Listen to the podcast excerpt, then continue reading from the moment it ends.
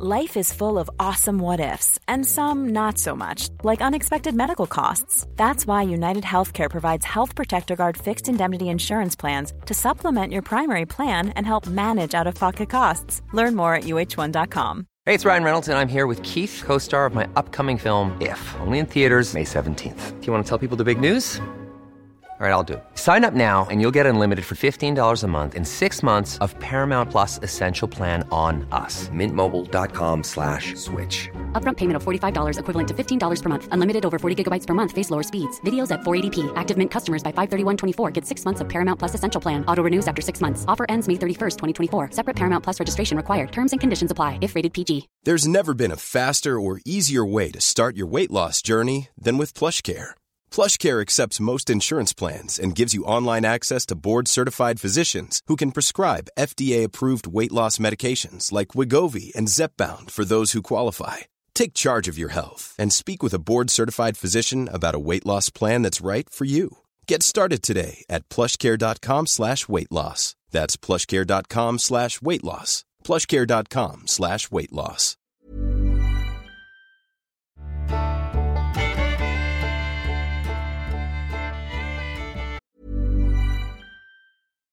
If you're looking for plump lips that last, you need to know about Juvederm lip fillers. With Juvederm Volbella XC and Juvederm Ultra XC, your lip look, whether it's subtle or bold, can last up to one full year with optimal treatment and no additional maintenance. Find a licensed specialist and see if it's right for you at juvederm.com today. That's J U V E D E R M.com. Add fullness to lips in adults over 21 with Juvederm Volbella XC or Juvederm Ultra XC. Do not use if you have severe allergies or a history of severe allergic reactions, or if you're allergic to lidocaine or the proteins used in Juvederm. Tell your doctor if you have a history of scarring or taking medicines that decrease the body's immune response or that can prolong bleeding. Common side effects include injection site redness, swelling, pain, tenderness, firmness, lumps, bumps, bruising, discoloration, or itching. As with all fillers, there's a rare risk of unintentional injection into a blood vessel, which can cause vision abnormalities, blindness, stroke, temporary scabs, or scarring. For full important safety information, visit juvederm.com. Hiring for your small business? If you're not looking for professionals on LinkedIn, you're looking in the wrong place. That's like looking for your car keys in a fish tank. LinkedIn helps you hire professionals you can't find anywhere else, even those who aren't actively searching for a new job but might be open to the perfect role. In a given month, over 70% of LinkedIn users don't even visit other leading job sites. So start looking in the right place. With LinkedIn, you can hire professionals like a professional. Post your free job on linkedin.com slash people today.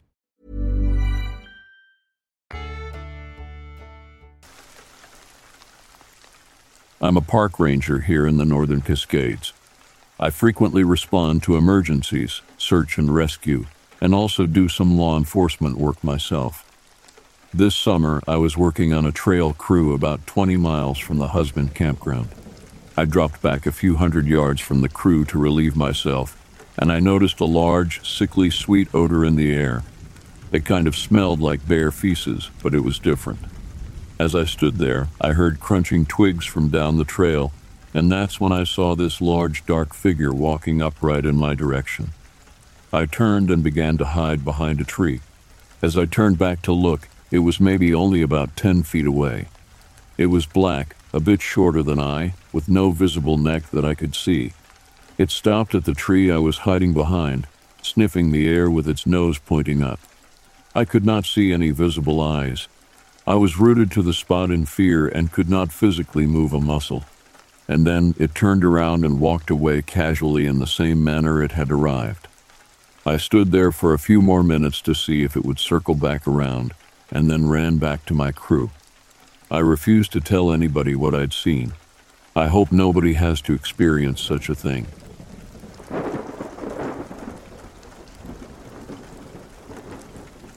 Eight years ago, I found myself in Bend, Oregon, a place that seemed to harbor whispers of the unknown.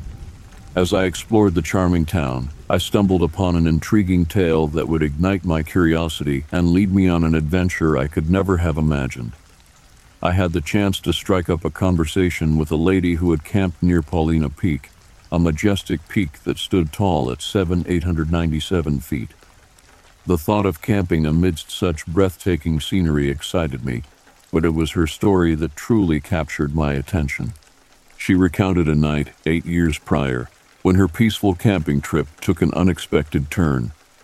In the early morning hours, a blood curdling scream echoed through the wilderness.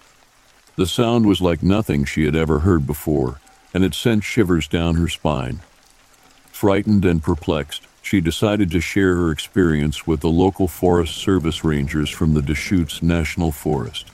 The rangers were attentive as she described the terrifying scream she had heard. They revealed to her a plaster cast of a Bigfoot track, left by a creature that had been spotted crossing a road by two of the rangers themselves. With conviction, they assured her that the scream she heard was probably from the very creature that left that intriguing track. Intrigued and captivated, I was eager to learn more about this mysterious encounter. I sought to track down the retired ranger who had witnessed the Bigfoot track, hoping to hear more about this enigmatic creature roaming the woods of Oregon. However, my efforts to follow this lead were met with obstacles. The Forest Service personnel seemed tight lipped, unwilling to share any further information.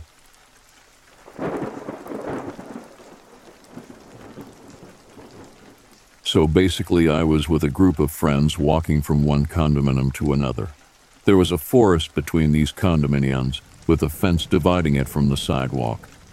I was behind the group with one of my friends. We were walking through a slightly dark part of the street, and suddenly both us saw some some white thing in one of the trees. It looked like a slime, and it was moving in a really weird way, had no legs, no face, and it was a really powerful white, like there's no chance it was a light or something else. I called for the other guys, and as I shouted, it started climbing really fast in a really bizarre way as if I scared it. I turned on the lights from the phone to see if I could find it, but honestly, I was scared too, and my heart started beating fast, so I just started running away with my friend. It was so good to have him there, because we talked later and both of us saw the same thing and even complimented each other as we talked. So I was sure I was not hallucinating. Of course, none of our friends who were in front of us believed in what we said. Some of them got intrigued, but I wouldn't blame them for not believing it, as I wouldn't blame you. It was really strange. It was like that venom slime, but white. It's my only encounter with something that I just can't explain what it was. It really looked like it was not from Earth.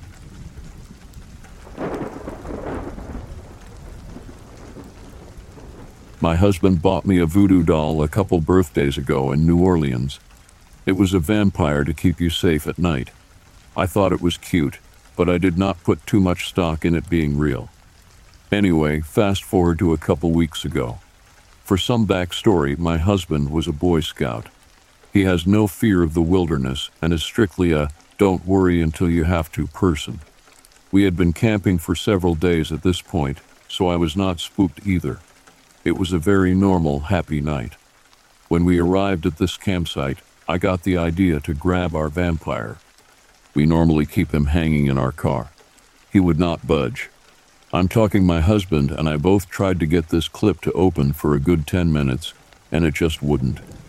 We thought maybe it had melted together in the heat, joked that he needs to stay in the car for some reason we are unaware of, and we went about our day. Fast forward several hours, we are in our tent at Sipsey Wilderness with our kids just hanging out after they went to sleep. With no prompt, no scary rustling in the bushes, no bad feeling, nothing, I get the urge to ask my husband if he's scared. I suddenly feel my hair standing up. He says, yes. Without even talking to each other about what we should do, we both instantly grabbed the kids and ran for what felt like our lives to the car. Tossed the still sleeping kids in the back seat, my husband buckling them in the car as I'm driving away. I'm big on car seat safety, but I didn't even wait. I just had a feeling we had seconds to get out of there. We didn't even get a chance to discuss what was going on when a random car passes us leaving the empty campsite. This is 2 a.m. in the freaking remote wilderness in nowhere, Alabama. The entire campsite was empty that whole day. I just drive faster at this point, leaving all our belongings behind. We arrive at the closest Walmart, maybe a 30 minutes drive, and the employees are outside. Walmart is closed. Seriously, there are about 10 employees outside just staring blankly at our car. If anyone has an explanation for this, please let me know. It was eerie, but this may not be anything. I guess there might be overnight stocking where 10 employees are taking a smoke break or something at the same time, but it just seemed off. We parked in the lot away from the employees as not to spook them, but they just kept staring. They didn't speak to each other or move. I decided to keep driving. I felt like I was in the twilight zone. I had no idea what to do at this point, so we just kept driving around and napped in the car with keys and ignition ready to book it if we needed to until the sun came up. We returned to the campsite, packed our stuff as fast as we could, and we never went back. We have since spent all our camping time at Cheaha with no instances like this one. The weirdest part. That next morning, my husband tested our voodoo doll clip, and he came right off the car immediately.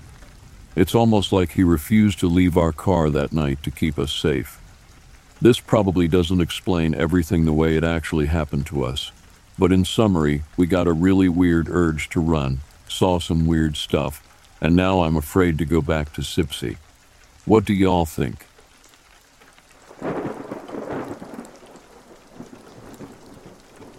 So I was hunting with my dad up in the mountains a few years back, and we had called it a night and returned to camp.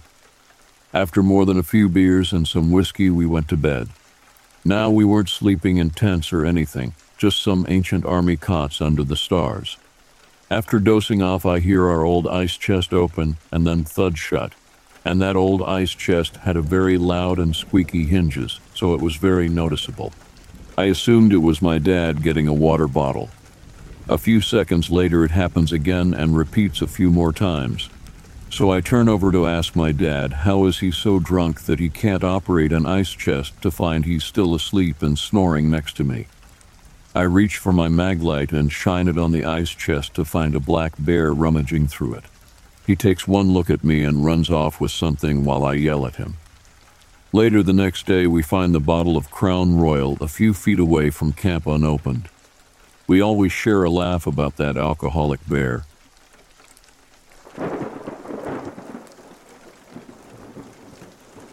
Truck driver in the U.S. I had just started trucking and had been at it a few months. I was with a company that makes you ride teams for the first six months. The guy they teamed me with isn't a bad guy, but like everyone, there are always some things you don't like about other people. These things aren't horrible, but little things. Well, we were at a shipper one day at a slaughterhouse. The smell. I don't see how the employees manage it. We get hooked to our trailer and I head in to get my paperwork. Leave only to find out, thankfully before I left, that the seal number was different than what was on the papers. I go back in to correct this mistake, and as I walk in, there is another trucker following me in. While I wait on my paperwork again, this guy and I strike up a conversation. In the middle of the convo, or rather towards the end, I happened to mention my mild frustrations about my partner. I want to paint a picture of this guy real quick. Six feet, not fat, but has a bit of a trucker's pudge going on, and around 50 years on him. His arms, I didn't really notice at first, had hundreds of small inch long cut scars. All different directions, all over what I could see of his arms. He wore a short sleeved t shirt. He also had some of these small scars on the neck around the collar of his shirt, but not so many. Bit of a wild look in his eye. Anyways, back to the story. And hearing my frustrations, this man proceeded to tell me that I have to let it go. I said, yeah, it really isn't that big a deal, so I don't think about it, tha. Guy, just let the demons out. He gestures a fist and drags it across his gut, as if he were holding a knife and cutting himself with it. Guy, you got to let the demons out and let them fall and walk away. Gesturing every word he is saying. The man then proceeded to pull his shirt up, and I now witnessed the same scaring from his arms on his stomach. All over. Hundreds. What got me the most was the really big one, right in line with where he dragged his fist. I was in shock realizing the situation. This man has done this to himself and is probably speaking literally. As my brain is racing, all I think is I need to be gone from here. so I nod my head in agreement, because I don't know what he would do if I didn't, and promptly ask for my paperwork with a staunch voice. Nothing came of it, but that man is seriously disturbed and I think needs professional help. I hope he got it. It was the first and only time that I had ever genuinely feared for my life interacting with another individual on a face to face basis.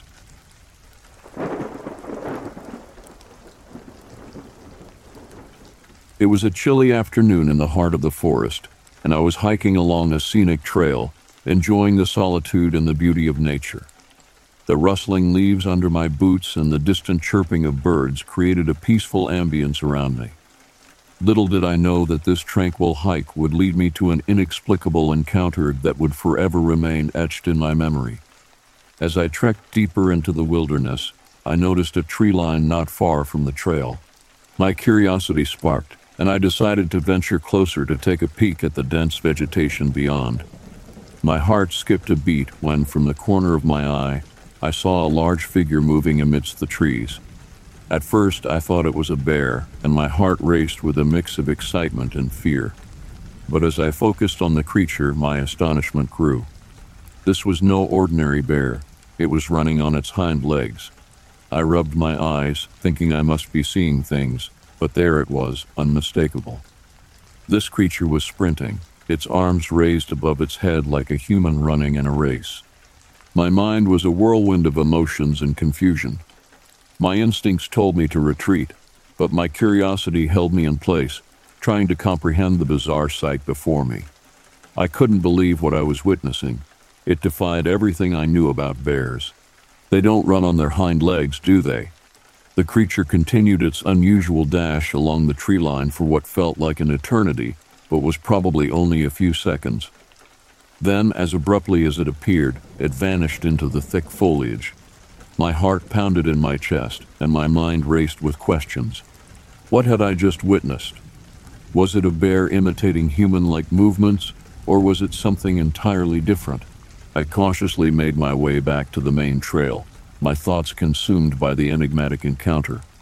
As I returned to civilization, I couldn't shake off the image of that strange creature. Later that day, I decided to share my story with a few fellow hikers and locals. To my surprise, I was met with skepticism and disbelief. People often mistake things in the woods, they said. Bears don't run on their hind legs. I nodded, trying to accept their rational explanation, but deep down, I knew what I saw was real. The memory of that bear like creature, running on its hind legs with its arms raised above its head, remained vivid in my mind.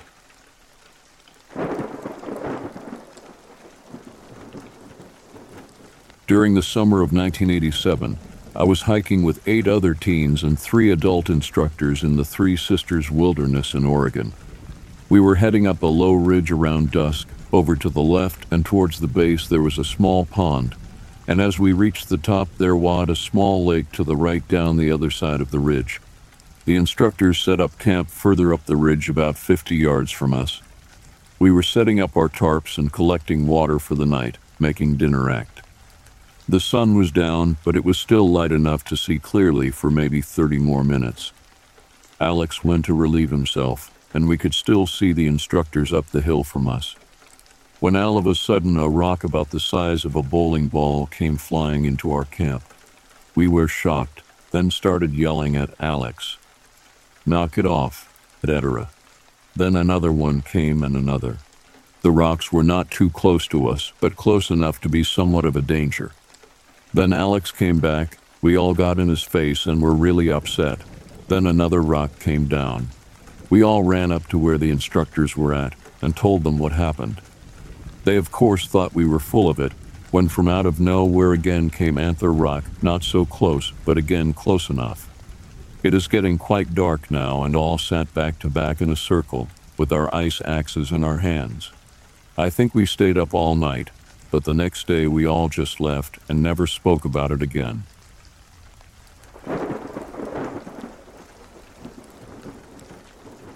About 10 years ago, I was living with my aunt and I basically had the basement family room to myself. The house setup was odd because the basement had its own entrance, which was really ground level, and the rest of the house was built into or onto a hill. In order to walk in the formal front door, you would have to go up a flight of stairs, but right off the driveway was the basement door. The house is old, and the lock on the basement door is tricky, and there have been many nights when I just went to sleep and forgot to, or didn't lock the door right, it had to be slammed shut, etc. One night I awake from sleep in a distressed panic, as if I was having a nightmare, but I didn't, to the best of my knowledge, have a nightmare. Basically, it felt like something bad was transpiring. As I lay in bed, I could hear someone tinkering with the basement lock and door. I listen to verify, and then it becomes painfully aware that someone is outside, trying to get in.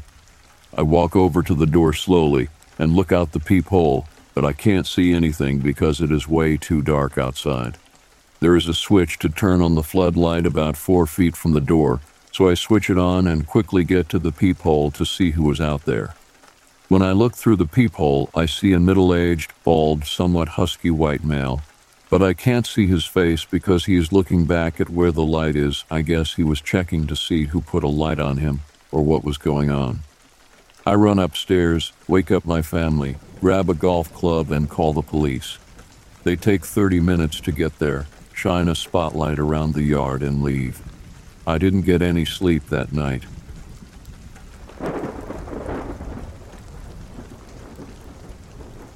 My brother in law was driving from Suva to Lautoka on Fiji around the back road. The night before, a young girl was seen walking along the road before she was murdered. My brother in law, thinking about this story as he drove the empty road early morning, saw a girl crying as she walked along the road. He stopped to offer help, but a big plume of fog blew over and she vanished in it. Then his car started to smell like sweet, cheap children's perfume. He freaked out and sped off. He got about two kilometers down the road, well, out of the fog, and he saw her again, walking, crying. He turned around and went the opposite way around.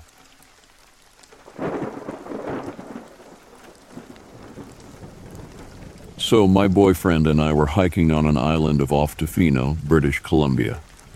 This island is owned by Native Americans, and you pay their community to hike there even though no one actually lives there.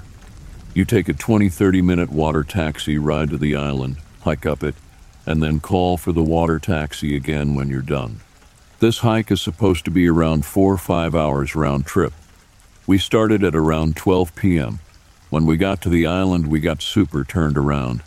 We ended up seeing this one lone cow or bull, not sure. That had giant horns. It was not happy to see us pass. That was weird. We walked by it and eventually found this desolate home. It was probably three stories high, with all of the windows smashed in, full of random crap surrounding it, like a broken swing set. We kept walking and found a broken down truck that was clearly being scrapped for parts. Not one other human. At this point, we were pretty creeped out and aware we were lost, so we walked back and found the trailhead and set off in the right direction. However, the trail was not well maintained at all, and we were concerned we were going to get lost. If you haven't been to Canada's rain coast, imagine the jungle, but not as hot. So many leaves and trees and vines and cobwebs overhead that it blocks out the sun sometimes. Tons of mud. Trees broken down over the paths beautiful, but easy to get turned around in. We eventually realized we were on the right track, and we did run into some other hikers who passed us on the way up. We're feeling pretty good at this point and head down the mountain before the other hikers. Eventually, this hikers pass us and we can't hear anyone around us. It is getting close to around 6 p.m. and the sun is setting. We took way too long. My boyfriend is going fast and I'm slowing him down, he keeps nagging me to hurry up. Suddenly, he stops and looks back at me and says, Did you hear that? I pause and listen. Nothing. I didn't hear anything. I tell him. He says, It sounded like an animal or like a person breathing. I get the chills hearing that, but listen again and don't hear anything. I tell him he must be imagining it, and we keep going in silence for maybe another 10 minutes. Again, he stops suddenly and says, Listen. I stop and listen, and yeah, I heard it. It's super heavy breathing from above us. We both look up and are scanning the literally thousands of trees above us. We can't see anything, but we can hear it. And it is not human. We look at each other, and I have never run faster in my life. I was like a bat out of hell, and my boyfriend could barely keep up with me. We didn't hear anything again for the rest of the hike, but we paused a few times to listen and looked behind us more times than we could have counted. Some of our friends think it might have been a Bigfoot or a Wendigo, but both of those options are still pretty terrifying.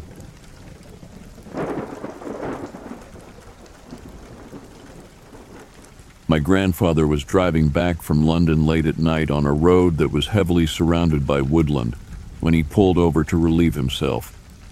Midstream through the quiet night, he could hear hurried footsteps in the distance coming from the forest. Quickly finishing up, he ran back to his car, all while the footfall was getting closer.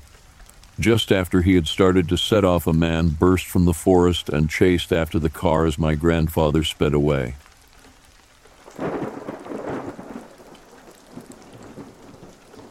My older sister is a through hiker and goes backpacking often. We grew up in Appalachia in a very remote area. Growing up poor, we spent a lot of time camping, and now that we're older, she lives closer to home and regularly goes camping with my parents. We've had our fair share of bear and wildcat encounters, but nothing like this has happened before. Today, I called out of work with a stomach bug. I woke up from a nap and my sister texted me asking if she could give me a call. I live about five hours away, so I immediately said yes, fearing it was an emergency. When I answered, I could hear her footsteps very fast and her hurried breath in the phone. She said that she was in a ridge taking photos of a cave system she found near a large rock formation. When she made it to a clearing, she heard a man call her name. It echoed through the woods. It was then that she reached out to me. While I was talking to her, I could hear my dad's voice in the background. She said that she was still an hour from her camp. When she said she was alone, I felt.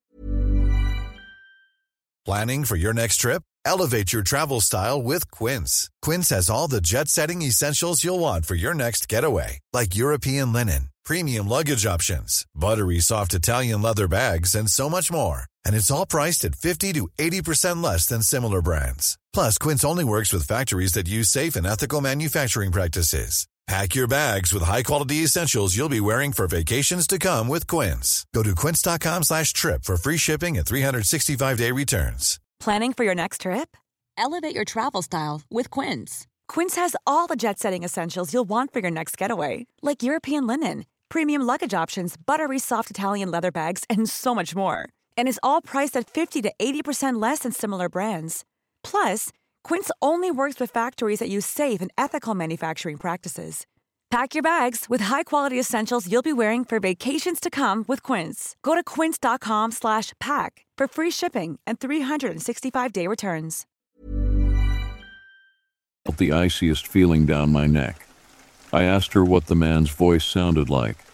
She paused and said it sounded like several voices at the same time, but the loudest sounded like Dad.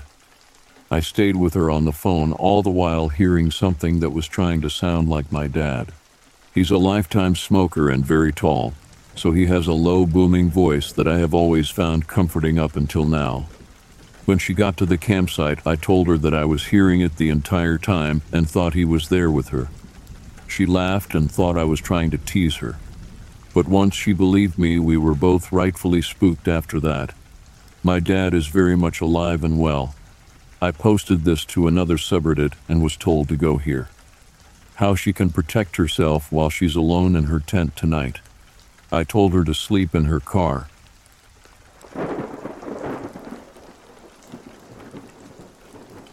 We work in Hohenwald, Tennessee, and we're coming home from work driving up a road called Natchez Trace a few hours ago, 1:30 a.m.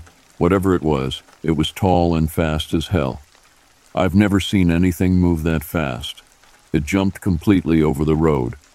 The weirdest part was it stopped and we could see it looking at us from the tree line. Had almost human looking eyes, but bigger. It was standing and we could see its eyes, but it was definitely trying to stay out of sight. It didn't really look like what I would imagine a Bigfoot, don't believe in Bigfoot anyway, would look like. maybe more slender, but it moved too quickly to get an accurate description, of course. Seems to be how it goes with strange sightings. It's extra strange because when I was a kid, my grandparents and I witnessed a white creature messing with their chicken coop. It was also tall and fast. Now we're sitting at home, freak the F out lol. Anybody ever seen anything like that? Edit. I did some Googling and found the Alabama white thing folklore. Now I'm weirded out. Edit. Also, to add more info, it definitely seemed to be running on all fours, but it stood up on two legs, I guess, once in the trees. I'm six foot four, and I'm thinking it had to be about seven foot tall.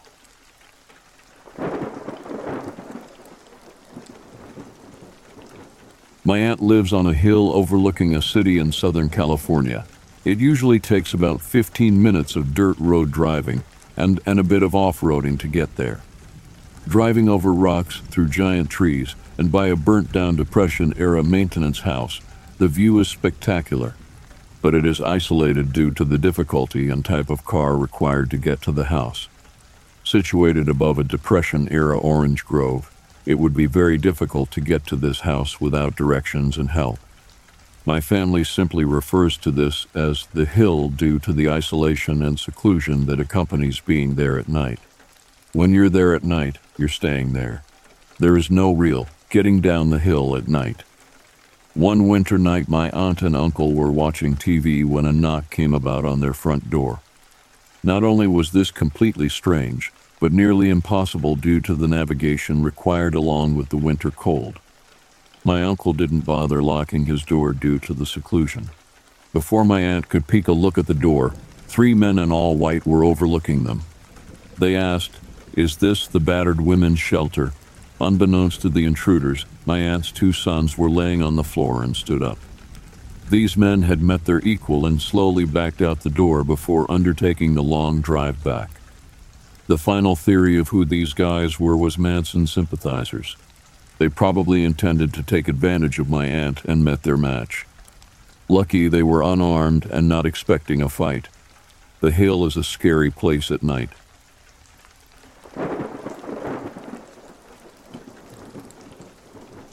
When I was 19, I had to complete basic military service in Austria, just like every Austrian around that age.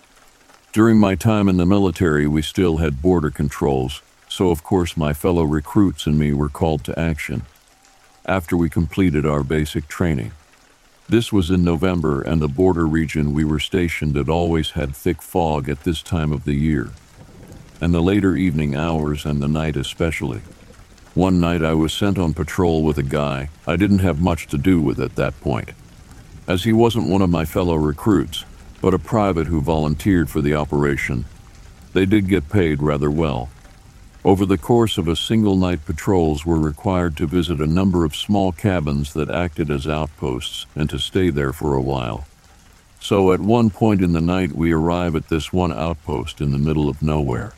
Only fields and woods in plain view, freezing cold and thick fog as always. At first, we just wanted to hang out in the cabin, but apparently that particular one was inhabited by a family of rats or mice or whatever, as pretty much the whole cabin was covered in fecal matter. So we thought we'd just smoke a cigarette outside and then be on our way to the next outpost. As we're standing in the cold smoking, I suddenly hear weird, but rather remote noises from the fog covered woods to the left of us. A few moments later, in a flash, the noises hit again although much louder and obviously closing in.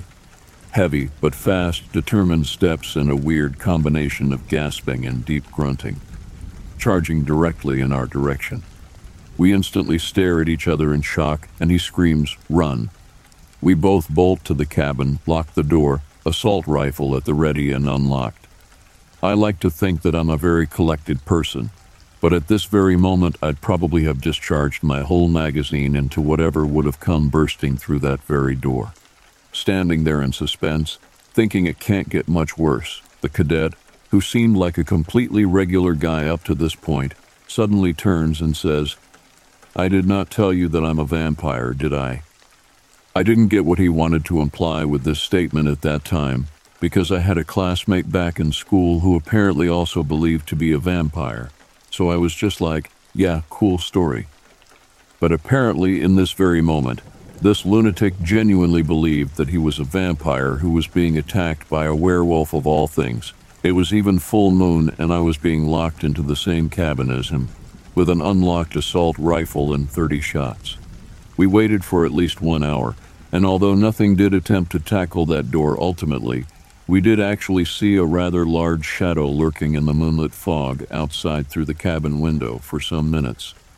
It needs to be noted that I grew up in the city and am thus not really accustomed to the sounds of wildlife. From a rational point of view, it must have been a wild boar that can be actually aggressive, depending on the season, as there should be no bears or similar animals in that region anymore. I was never again scared so shitless, though.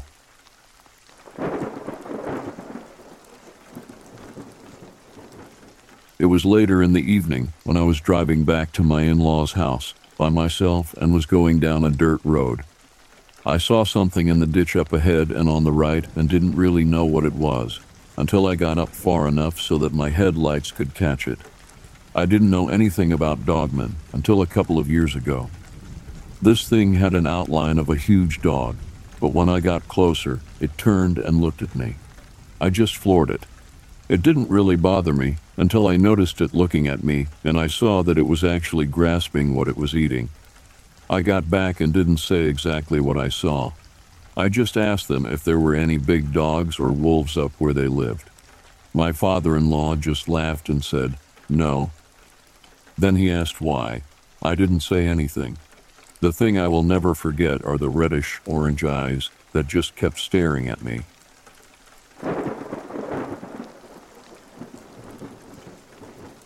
In September 2002, I was living in my camper truck at the top of the McNair Creek Valley near Port Mellon, British Columbia. One foggy morning, I climbed up into the old growth and wandered around eating blueberries and listening. I had my sturdy hiking stick, but was not even carrying any bear spray. After a few hours, I headed back to my camp. I had to walk down a steep scree field at the base of which was my front bumper. Carefully, step by step, I descended the wobbly boulders on my wobbly ankles. I stepped off the last boulder onto a flat old road surface just in front of my truck. When I raised my eyes, I saw that some scraggly bushes, six feet away, were shaking and vibrating. I thought there must be some squirrels fighting in there. That is the only thing that could make bushes vibrate like that. I stepped forward and poked my stick into the branches to separate them. Suddenly, the shaking area grew to a larger area, three feet in diameter. Then this area of violently vibrating bushes moved away from me and accelerated up a steep slope. Out of curiosity, I tried to follow it, looking into the hole it was making in the vegetation. There was nothing in the hole, the running hole in the forest displaced vegetation in the shape of a tall, bipedal, hefty creature. It went up that steep slope as fast as the fastest running man you could ever see. It disappeared from my sight over the top of the slope. Wow, I thought, an invisible Sasquatch, and I had been two feet away from it. I must have poked it in the shin with my stick. It was afraid of me. I write this for other people who have experienced the predator. Glimmerman, that's what we call it. From the many accounts I have read, this thing is something different from a Sasquatch. From reading many accounts, it is an alien with cloaking and anti gravity technology. It watches people and it likes to run through the forest.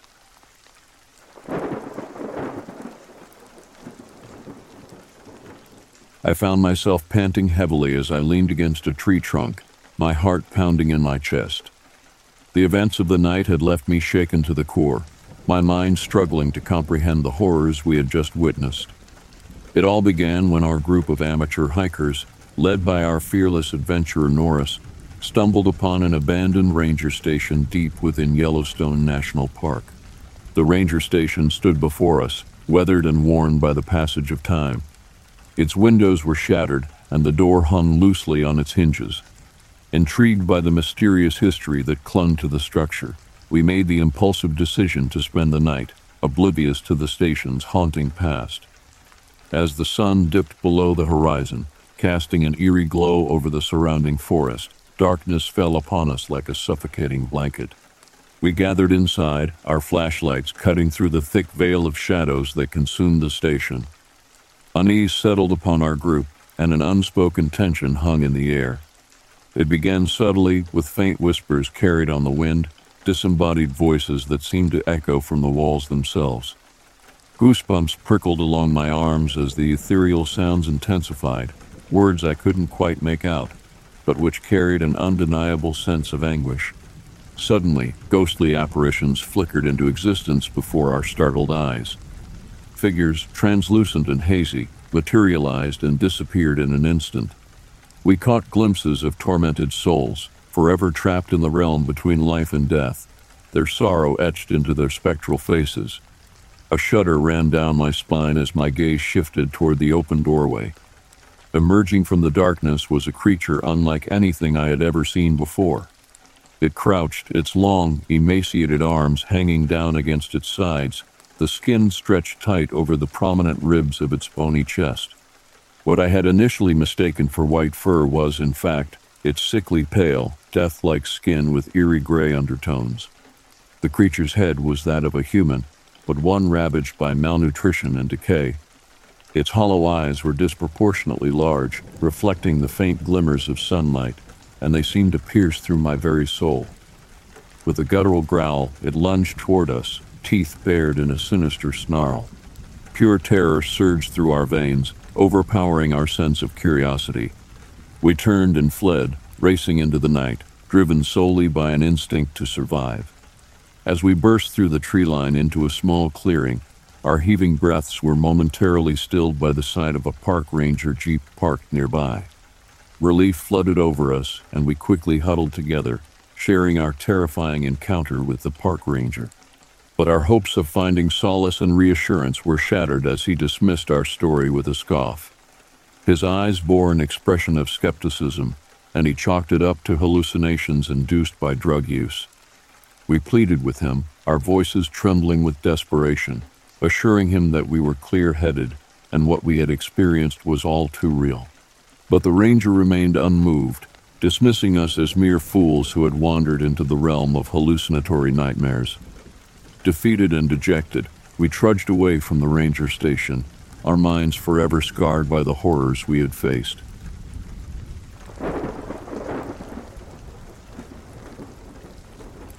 I was going through the hiking trails with my dog, behind my town's local high school, fairly late one night. I had gone there plenty of times before since I was young, so I wasn't frightened.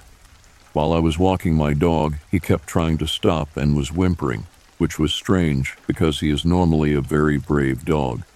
After walking for about 10 minutes longer, I heard huge branches crashing and breaking. That's when I started to become frightened and decided to turn back. While walking back, I could tell that something was following me. I was terrified.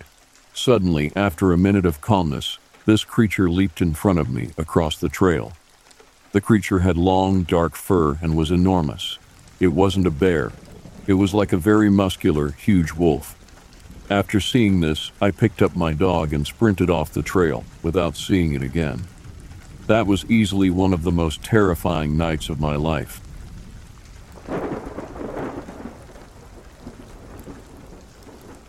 This afternoon, about 5 p.m., I had went to pick up my daughter from work.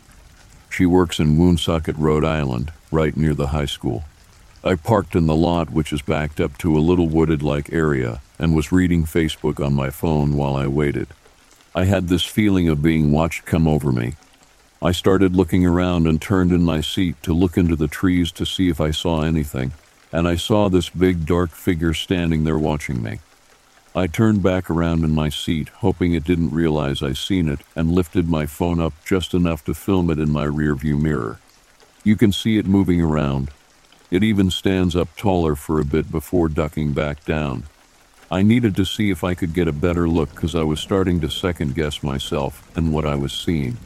As I opened my car door and stepped out, I moved to the back of my car and looked, and I heard what sounded similar to a deep growl, and it bolted into the trees.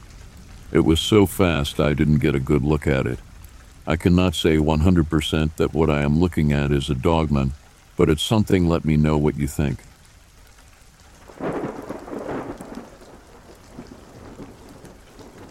Since it was summer break for my school, I was lazily lounging at home watching TV.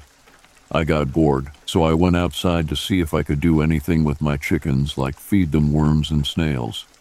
Before I go into more detail, I should explain the area I live in. My home is on the outskirts of the city I live in. I had about five or seven chickens at the time, and we hadn't expanded the coop, so it was a small pen connecting to two sides of the chicken coop, which is wooden and sturdy. The only ways to get into the coop is either through the trap door attached to the big door and the three windows. One window is on one side of the door and the second window on the other side. The third window is a large window. Keep in mind that they all have traps connected to them so they can be closed. We have seven acres of woodland that we call the back pasture, and if you've ever been back there, you could see that it's a popular habitat for the local deer. There was also a wild boar that was roaming around at the time, and I don't know how it got there. We had been having trouble with poachers for a while, considering the population of deer in the woods. One poacher had set up a trail cam, one that was motion activated. There was an old rusty deer stand that had been put on a tree a long time ago, and the tree had begun to grow around it. Beyond our acres of woods, there's a large cornfield owned by our neighbors, and beyond that is a forest. I don't know what the forest is like beyond the field since we've never been there.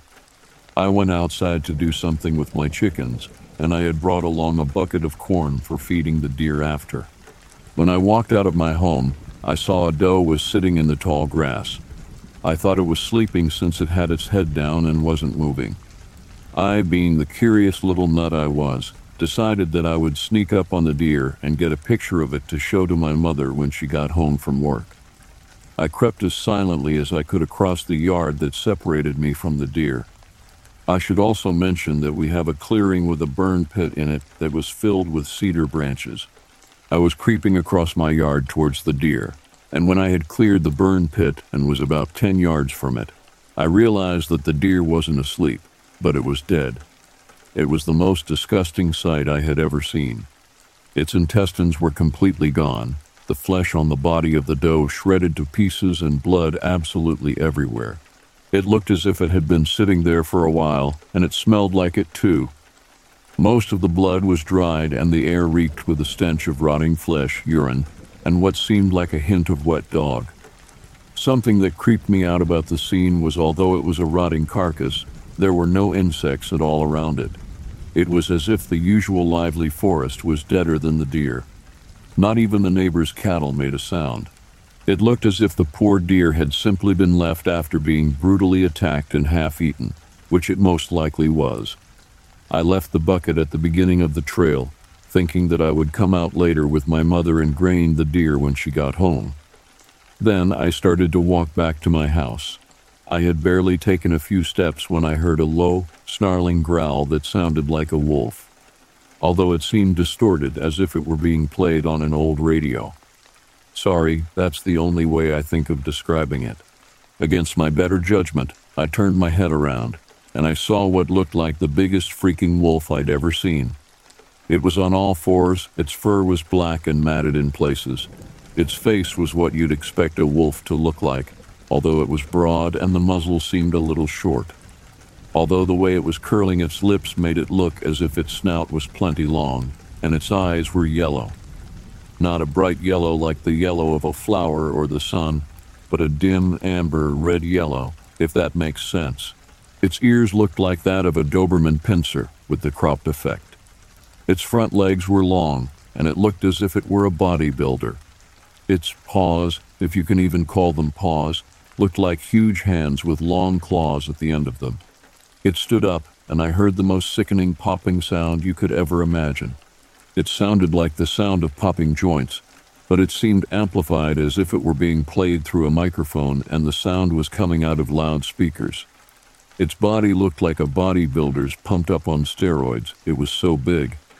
It had no tail that I could tell, and it seemed to tower over me, although I was a good 10 meters from it. I was about 5 foot 4 inches at the time, and I came nowhere close to its height. It was so tall that the tip of its ears could almost touch the top of a young cedar. It let out a loud howl, which sounded more like a roar, and it charged at me. Doing the only thing I knew to do while hyped up on fear and adrenaline, I began to run away from it. I remember clearing my yard in what seemed like hours, but was most likely only a few seconds, and running inside, slamming and locking all of the doors and windows. As I calmed down a small bit, I had realized that if it had really wanted to kill me, that it would have. That what I had experienced was not an attack charge, but a bluff. I was lucky to get away with my life. Although this happened almost two years ago, it still terrifies me to think about it. The deer was gone the next day, and ever since that evening I have been weary around the woods, only going in them in broad daylight, only when I absolutely had to, and never without a weapon. Sadly, I cannot say that I am one of those people that have stopped experiencing things after the encounter, although I only had nightmares for a month after that day in June. Nothing really started to happen again until about two months ago, when I was staying up at night playing on the laptop. I had started to hear things moving around on the porch and turned on the light to see the shape of something huge disappearing behind the corner of my house. There was also one of the rare times I went into the woods after the first encounter when I was helping my mother clear brush from the hunting clearing. I was going to get the mower and was walking the trail to do so when I heard bipedal footsteps following me off to my side. They stopped whenever I stopped, and I eventually ran out of the woods and I haven't been back since. I asked my late great grandmother about the creature I had seen in the woods and she informed me that there was something called the wolf head man that stalked the Kansa tribe, preying on small children that strayed too far from their teepees. Later, I was informed by my history teacher that my house had actually been built on a tribal burial ground, and I have since been wondering if that had something to do with it. I hadn't heard about the wolf head man before she had told me about it. When I saw that there were several eyewitness reports that were proved to be truthful, it made me feel a lot better about coming out with this information. I had attempted to tell people previous to this submission, but everyone either said I was stupid, crazy, or just a plain liar. One thing's for certain I am not stupid, I am not crazy, and I am most definitely not a liar. I know what I saw, and what I saw was a dogman.